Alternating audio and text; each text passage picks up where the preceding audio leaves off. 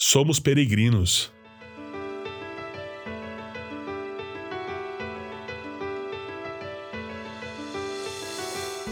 Um dos meus livros prediletos na Bíblia é os Salmos. Eu amo ler o livro de Salmos e poder encontrar expressões tão genuínas de louvor, devoção, arrependimento e lamento. Isso me dá a convicção de que a adoração não é simplesmente algo místico e desligado da realidade, mas que em cada aspecto das nossas vidas e em qualquer circunstância podemos glorificar o Senhor. Entre os salmos, um dos meus favoritos é o 84. Nele, nós vemos um cântico de peregrinação escritos pelos filhos de Corá.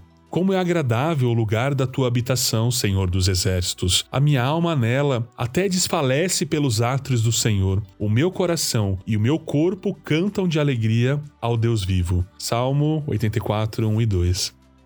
Ao observarmos, vemos que essa passagem narra a jornada do peregrino, da saudade pela casa do Senhor, passando por um caminho cheio de vales, até o seu deleite em avistar Sião. Essa é uma canção de esperança para todos nós, pois todos nos encontramos nesse intervalo entre a promessa e o encontro. Como são felizes os que em ti encontram sua força e os que são peregrinos de coração. Salmo 84, 5. Esse outro trecho traz algumas bem-aventuranças que me chamam a atenção. Afinal, o que significa ser peregrino de coração, ou como dizem em outras versões, ter um coração cujo caminho está aplainado? Significa que existe apenas um caminho e que não existem atalhos. E essa peregrinação, por mais longa e árdua que seja, é reta. Assim, não podemos desviar os olhos. Nós precisamos manter um coração peregrino, que enquanto espera ansiosamente raiar o dia perfeito, continua caminhando e cantando. E mesmo que passemos pelos vales de choro e lamento, sabemos que ainda não é o fim da nossa jornada. Ainda não estamos na nossa casa. Somos todos peregrinos rumo a Sião. Tristes são os que fizeram do vale o seu lar ou armaram suas tendas nos altos montes. Saiba, os encantos dessa vida não podem nos roubar o desejo pela cidade do Senhor, nem as tristezas da caminhada podem abafar a esperança da promessa que ele nos fez. Na casa de meu pai há muitas moradas.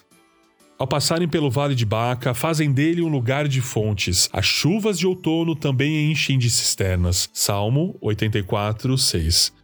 Tenha certeza que os vales, desertos e terrenos acidentados virão. Porém, em nosso coração o caminho é reto e direto para o Sião. Nossos olhos estão no Senhor, e ainda que o vale da sombra da morte nos cerque, a luz que ilumina Sião nos aponta para a direção certa. Por isso não temos o que temer. Não somos andarilhos indo de um lugar para o outro sem direção. Nós somos peregrinos, com um lugar e hora marcada para encontro com nosso amado. A grande verdade que podemos concluir é que felizes são aqueles que descobriram que há um propósito eterno para a jornada e por isso perseveram confiantes.